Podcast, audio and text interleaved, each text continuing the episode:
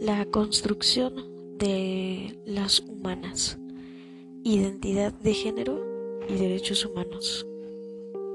Los derechos del hombre y los derechos humanos.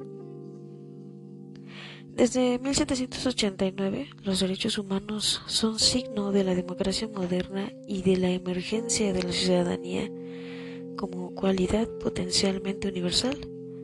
Sin embargo, siglo y medio después ya habían mostrado su insuficiencia y fueron reformulados con el nombre de derechos humanos por Eleanor Roosevelt, quien los llamó humanos y no del hombre para evidenciar que el concepto anterior solo se refería a los hombres y para incorporar a las mujeres de una manera explícita, humanos en plural, es abarcador de los dos géneros, las mujeres y los hombres. A pesar de este esfuerzo, aún es vigente la concepción sobre los derechos del hombre. Los reclamos sobre la exclusión nominal y normativa de las mujeres son refutados con el argumento de que el hombre es sinónimo de humanidad y por lo tanto es innecesario nombrar a las mujeres, lo que muestra por lo menos una clara subsunción de las mujeres en los hombres y por esa vía en simbólico el hombre.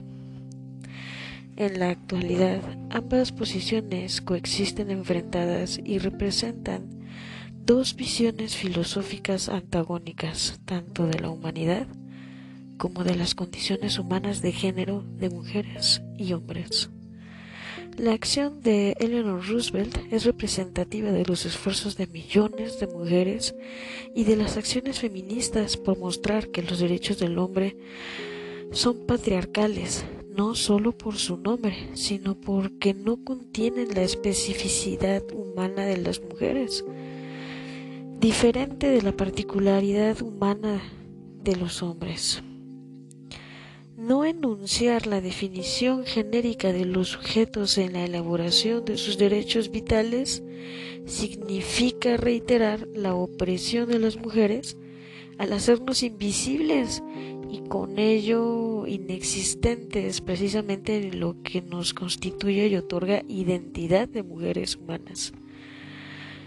Significa también no actuar sobre las determinaciones sociales que produce la opresión que enajena a las mujeres sobre la dominación masculina y que finalmente enajena a ambos géneros.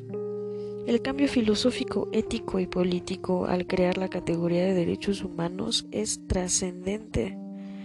El plural expresa la incorporación de las mujeres como género en lo humano y al mismo tiempo los hombres contenido implícito del simbólico el hombre, dejan de representar a la humanidad. Por cierto, a una humanidad inexistente en tanto conjunción de todos los sujetos libres y pares.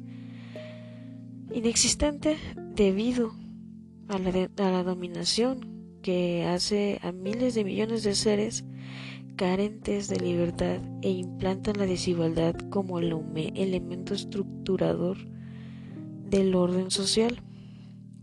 En esta definición histórica, el concepto de humanidad encubre ideológicamente la denominación al pretender la confluencia abarcadora de todos y todas. Por eso, al homologar la humanidad con el hombre, se le enuncia excluyente, ya que se deja fuera o se subsume en el sujeto histórico, entre paréntesis digamos patriarcal, genérico, clasista, étnico, racista, religioso, etario, político, a quienes están sometidos por el dominio, a quienes no son el sujeto y en consecuencia no son suficientemente humanos para conformar la humanidad en su capacidad realmente abarcadora en la dimensión de género, los movimientos de mujeres y, el análisis filosófico feminista han hecho visible éticamente la enajenación que nos sobreidentifica identifica a las mujeres con los hombres y sus símbolos y desidentifica a los hombres de las mujeres y sus símbolos. La visibilización moderna de las mujeres, la participación social ampliada y la propia reivindicación humana definen el empoderamiento y el poderío de las mujeres y han puesto en crisis el paradigma del mundo patriarcal. El universal símbolo imaginario y político de lo humano, el ser, el sujeto, no puede más expresar solo a los hombres y lo masculino en un claro hegemonismo simbólico y político masculino.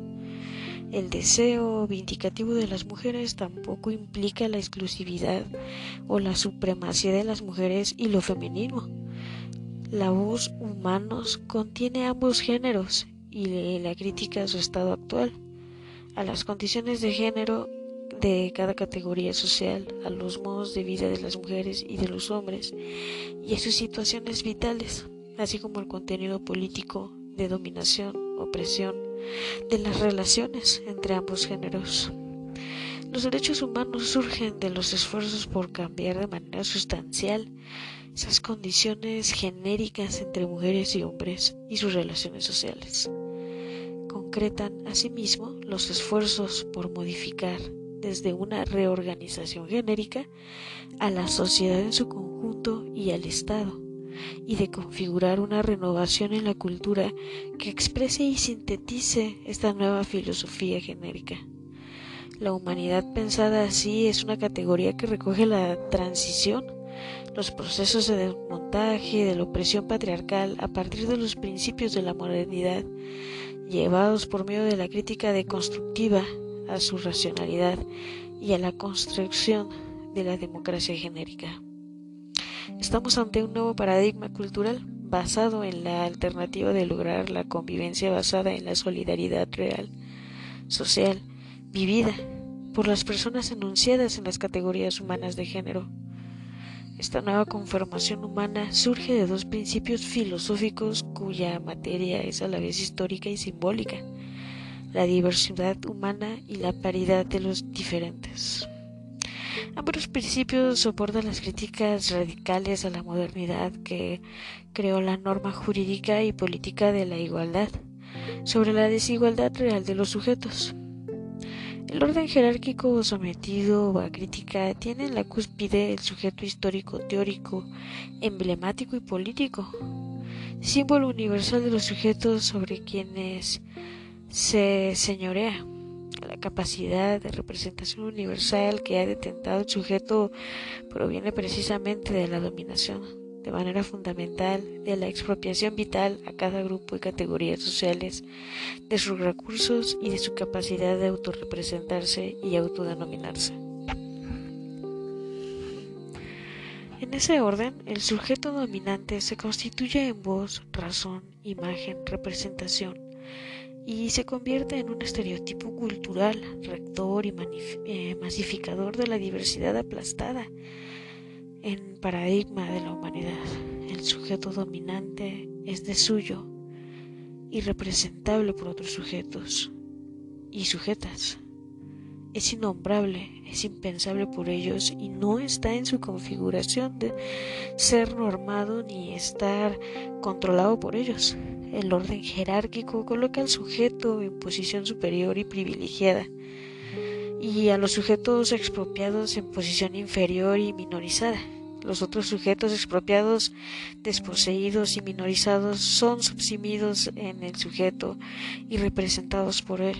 Solo así ocupan un lugar en el mundo y obtienen la ganancia simbólica de ser abarcados por el sujeto, aun cuando sea negarlos y subyugarlos este sentido, diversos círculos particulares del dominio, opresión, los cautiverios han dado lugar a sujetos minorizados.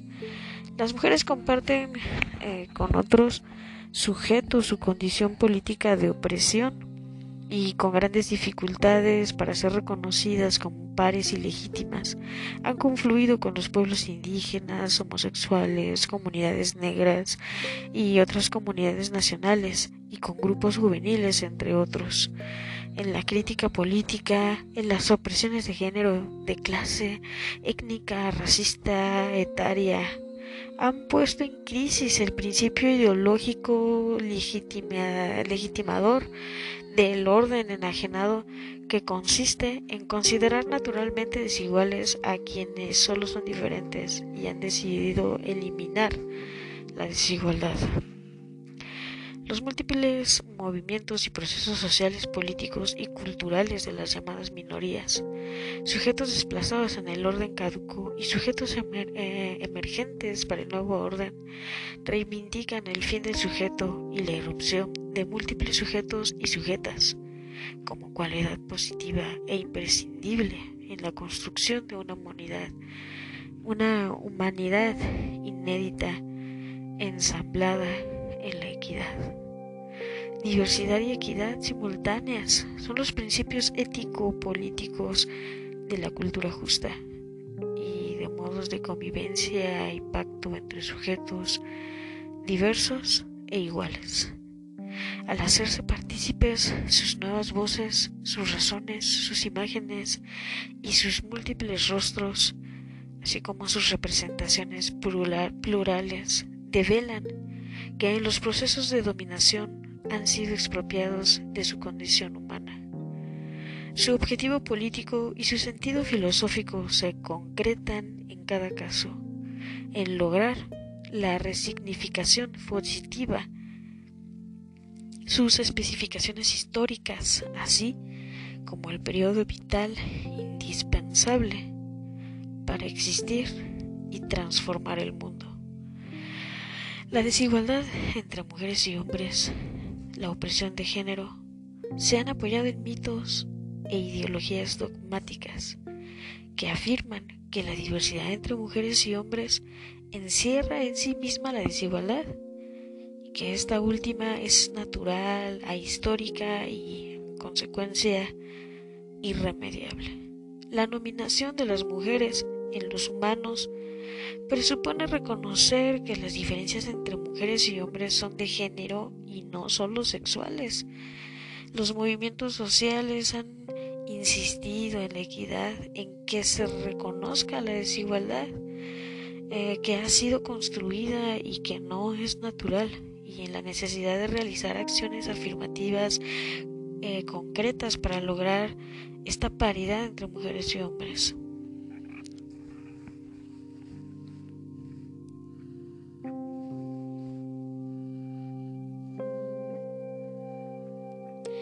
Ser diferente no significa inevitablemente ser desiguales. Por eso la diversidad y paridad son principios de la ética política hoy posmoderna, plasmada en caminos y recursos que desde hace siglos se afanan en hacer la realidad la equidad genérica. solo sobre esa democracia la humanidad se torna abarcadora, inclusiva y justa. Diversidad y paridad son ejes equitativos en las acciones tendientes a modificar las relaciones entre mujeres y hombres, a resignificar a los géneros y a la humanidad.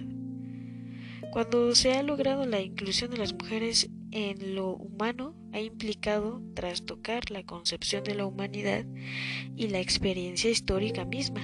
Y en ese sentido, eh, los avances son insuficientes. La concepción sobre el derecho de las y los humanos no ha logrado instalarse del todo en la cultura como mentalidad ni como práctica y desde su planteamiento alterna cual sinonimia con los derechos del hombre. Aún personas e instituciones de cultura moderna identificadas con la causa de los derechos humanos consideran que especificar a las mujeres como género es discriminatorio. Creen que no es necesario anunciar a las mujeres porque al ser iguales a los hombres en humanidad y por representar ellos el paradigma del humano, están incluidas. Confunden la semejanza con la igualdad, a lo que consideran parte de una supuesta naturaleza humana. Así, la igualdad esencialista entre mujeres y hombres niega su desigualdad histórica y eh, obstaculiza ir en pos de la igualdad real. Se considera que hombres y mujeres deben ser iguales y el deber sustituye en el argumento a la existencia real. Los prejuicios sobre la igualdad se apoyan en un recurso del pensamiento más mágico simpatético. La igualdad presupuesta, inherente, natural, coloca a las mujeres al lado de los hombres y esa posición en el espacio simbólico masculino hace que por continuidad y contagio ellas adquieran sus atributos y en este caso la calidad humana. Concebir así la igualdad permite legitimizar la subción del género femenino en el masculino y reproduce la real desigualdad de la existencia y la enajenación genérica de las mujeres, que se manifiesta en no ser nombradas, no ser visibles, no tener derechos específicos y no tener existencia propia. Los esfuerzos por transformar las condiciones eh, femenina y masculina, así como las relaciones entre los géneros, se han desarrollado una confrontación patriarcal, beligerante y antifeminista. La incapacidad de hacer universal una concepción democrática de género solo expresa que la existencia real, en la existencia real las mujeres no tenemos derechos como seres humanas. Lo humano, general y abstracto es discursivo y falsea la realidad. No abarca la diferencia y en ese sentido su uso en el lenguaje y en la práctica oculta la intolerancia a las mujeres como sujetas históricas plenas. La alternativa feminista de las mujeres gira en torno a ser sujetas, en el sentido de ser protagonistas en todas las dimensiones culturales y políticas de la historia desde las filosóficas, éticas, axiológicas y jurídicas hasta las económicas y sociales. Ser sujetas, cada mujer específica, y ser sujetas en la dimensión de las particularidades del género, todas las mujeres.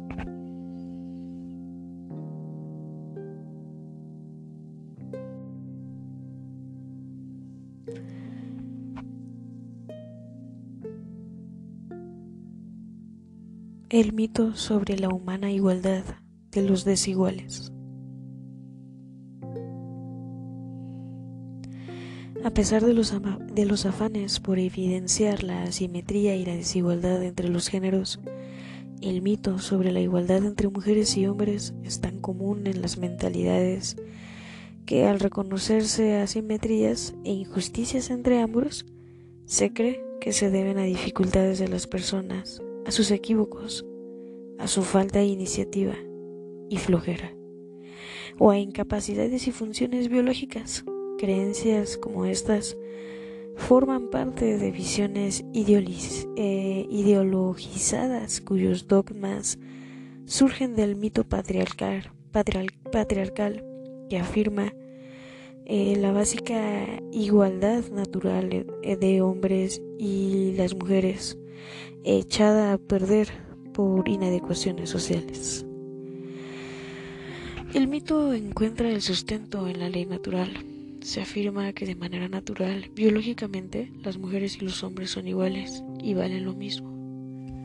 Que ambos géneros comparten un soplo, un aliento, una humanidad, un conjunto de derechos humanos inalienables cuya previa existencia se asienta más allá de la historia, que los derechos humanos abarcan a ambos géneros y tienen el mismo contenido.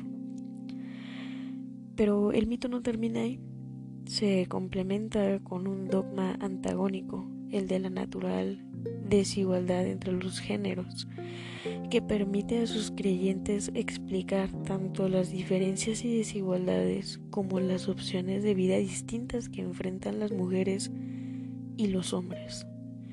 Así, la ley natural es usada no solo para aplicar las diferencias y las especificidades sexuales, sino también las diferencias y las especificidades genéricas, que por cierto eh, se ubican en el terreno de la historia. La referencia a la naturaleza encuentra en supuestos instintos la causa de las conductas femeninas y masculinas.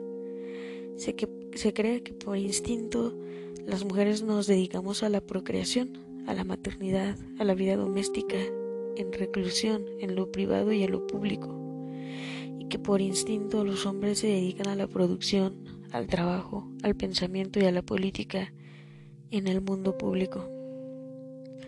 Se cree que las mujeres poseemos en exclusiva instinto maternal, que nos dispone desde la infancia hasta la vejez a la crianza universal, a la maternidad, a la preservación de la vida, que lo incontrolable es un instinto de agresión, eh, hace, eh, hace pelear a los hombres y el de sobrevivencia del que carecemos las mujeres, los hace ser agresivos, luchar por ser más aptos y dominar la naturaleza y en la sociedad. Las ideologías hacen derivar de los instintos la debilidad y el sometimiento de las mujeres y la disposición al mando de la dominación de los hombres. La violencia de los hombres contra las mujeres también es legitimizada a través del mito. Las creencias así conformadas hacen que las personas no distingan los estereotipos culturales de género de las mujeres y los hombres reales, y aunque no correspondan del todo con ellos, son interpelados como verdaderos fantasmas de género, a que sean como deben ser. La mayor parte de las personas cree en alguna medida en el mito.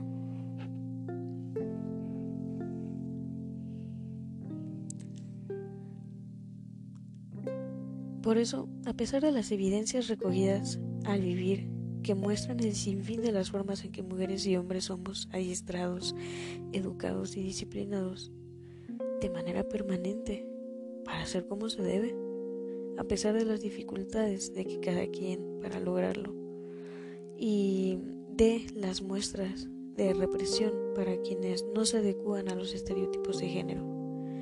Hay personas que no se convencen todavía de que no hemos nacido, sino a través de procesos complejos de aculturación y endoculturación, que aprendemos, nos desarrollamos, ejercitamos y mejoramos o empeoramos las enseñanzas de género que hemos recibido de múltiples mentores.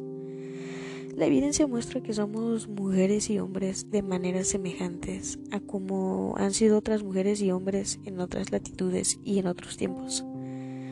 Sin embargo, también muestra que somos diferentes en las maneras eh, en que otras y otros lo han sido.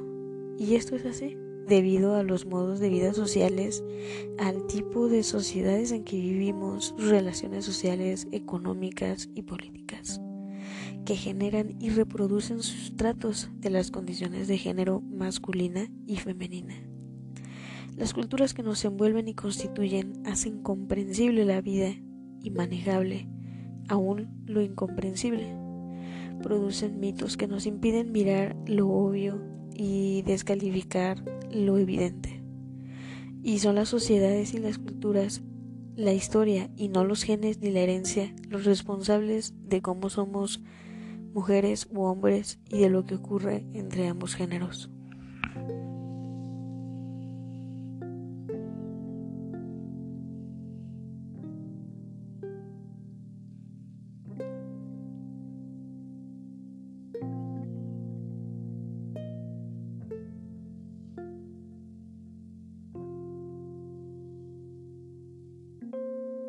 El sexismo, machismo, misoginia y homofobia. La conformación de la humanidad por mujeres y hombres se ve obstaculizada por el sexismo, que atraviesa el mundo contemporáneo y se expresa en políticas, formas de relación y comportamiento, en actitudes y acciones entre las personas, así como de las instituciones hacia las personas. Nuestra cultura es sexista en contenidos y grados en ocasiones sutiles e imperceptibles, pero graves y en otras es sexista de manera explícita, contundente e innegable. Las formas más relevantes de sexismo son el machismo, la misoginia y la homofobia. Y una característica común de todas ellas es que son expresión de formas eh, acendradas de dominio masculino patriarcal. Veamos de qué se trata. El sexismo patriarcal se basa en el eh, androcentrismo. La mentalidad androcéntrica permite considerar de manera valorativa y apoyar socialmente que los hombres y lo masculino son superiores, mejores, más adecuados, más capaces y más útiles que las mujeres. Por ello es legítimo que tengan el monopolio del poder de dominio y de violencia. Así, eh, el androcentrismo se expresa en el machismo como magnificación de ciertas características de los hombres, de su condición masculina, de la masculinidad y en particular de la virilidad. A abigarrada mezcla de agresión, fuerza dañina y depredadora y dominación sexual. El androcentrismo se entreteje y completa con la misoginia tras la sobrevaloración de los hombres y lo masculino, se inferioriza y subvalora a las mujeres y a lo femenino. La dominación patriarcal pone en condiciones sociales de subordinación a las mujeres y las hace invisibles, simbólica e imaginariamente. No obstante, la presencia de mujeres no son vistas o no son identificadas ni reconocidas algunas de sus características. La invisibilización de las mujeres es producto de un fenómeno cultural masivo, la negación y anulación de aquello que la cultura patriarcal no incluye como atributo de las mujeres o de lo femenino, a pesar de que ellas lo posean y de que los hechos negados ocurran. La subjetividad de cada persona está estructurada para ver y no mirar, para oír sin escuchar lo inaceptable, para presenciar y no entender incluso para tomar bienes de las mujeres, aprovecharse de sus acciones y beneficiarse de su dominio, y no registrar así que ha ocurrido. La misoginia se produce cuando se cree que la inferioridad de las mujeres en comparación con los hombres y por sí misma es natural. Cuando de antemano se sostiene que las mujeres son impotentes por incapacidad propia y de manera central cuando se hostiliza y se agrede y se somete a las mujeres haciendo uso de la legitimidad patriarcal. La misoginia es certera cuando ni siquiera nos preguntamos si la dominación genérica a las mujeres es injusta, dañina y éticamente reprobable. La misoginia está presente cuando se piensa y se actúa como si fuese natural que se dañe se margine, se maltrate y se promuevan acciones, formas de comportamiento hostiles, agresivas, machistas hacia las mujeres y sus obras y hacia lo femenino. La misoginia es política, porque solo por ser mujer, la mujer es discriminada, inferiorizada, denigrada y abusada, porque es marginada, sometida, cosificada, excluida incluida a priori y desde luego porque por ser mujer está expuesta al daño y ha sido previamente incapacitada para hacerle frente. En síntesis, la misoginia es un recurso consensual de poder que hace a la mujer ser oprimida antes de actuar o manifestarse, aún antes de existir, solo por su condición genérica. La opresión femenina reúne la articulación entre machismo y misoginia, los cuales al interactuar se potencian mutuamente. El sexismo se realiza también en la homofobia, cuando se considera que la eh, heterosexualidad es natural, superior y positiva, y por antagonismo se supone que la homosexualidad es inferior y negativa. La homofobia concentra actitudes y acciones hostiles hacia las personas homosexuales, y como en las otras formas de sexismo, la violencia hacia la homosexualidad se considera legítima, incuestionable y justificada. El sexismo es uno de los pilares sólidos de la cultura patriarcal y de nuestras mentalidades. Casi todas las personas en el mundo hemos sido educadas de manera sexista y además pensamos, sentimos y nos comparamos sexistamente sin incomodarnos o sintiendo que es preciso hacerlo, porque es un deber o porque así siempre ha sido, como si el sexismo fuese ineludible. Las mujeres actuamos con sexismo al subordinarnos de antemano a los hombres, cuando en lugar de apreciarlos o amarlos, los adoramos y en lugar de admirarlos, los reverenciamos, cuando en vez de colaborar con ellos, les servimos. Somos sexistas cada vez que justificamos su dominio y les tememos como si fuesen seres extraordinarios o sobrenaturales cuando nos derrotamos y desvalorizamos frente a ellos. Los hombres son machistas, sobre todo cuando se posicionan como seres superiores y magníficos, como los únicos humanos frente a las mujeres, eh, vitalmente deshumanizadas, y cuando sin conmoverse usan a las mujeres, se apoyan en ellas y se apropian de su trabajo, su capacidad creadora y su imaginación. Son machistas los hombres cuando marginan, segregan, discriminan, cosifican, pero también cuando sobreprotegen a las mujeres. Y lo son desde luego cuando hostilizan, maltratan, atemorizan, acosan y, y violentan. Es decir, cuando son misóginos. Aunque lo sean con buenos y galantes modales, el machismo de los hombres se extiende a su propio género cuando actúan contra otros hombres para ejercer su dominio genérico sobre ellos y así empoderarse. Pero no creemos que la misoginia solo es masculina. La misoginia existe entre las mujeres cuando entre nosotras nos eh, mandatamos para ocupar posiciones jerárquicas inferiores y para desempeñar papeles y funciones encajonadas como femeninas. De apoyo de servicio, de voluntariado, invisibles, desvalorizadas, de sujeción a poderes, y lo hacemos con la argucia de que hacerlo es un deber de género. Hay misoginia en las relaciones entre mujeres cuando nos descalificamos y enjuiciamos con la vara de medir de la sexualidad, o de cualquier deber, como buenas o malas, y cuando calificamos a quienes no comprendemos como enfermas, inadecuadas o locas. Somos misóginas cuando sometemos a dominio unas a otras y aprovechamos la opresión a la que somos sometidas para usar, abusar, explotar, someter o excluir a otra mujer.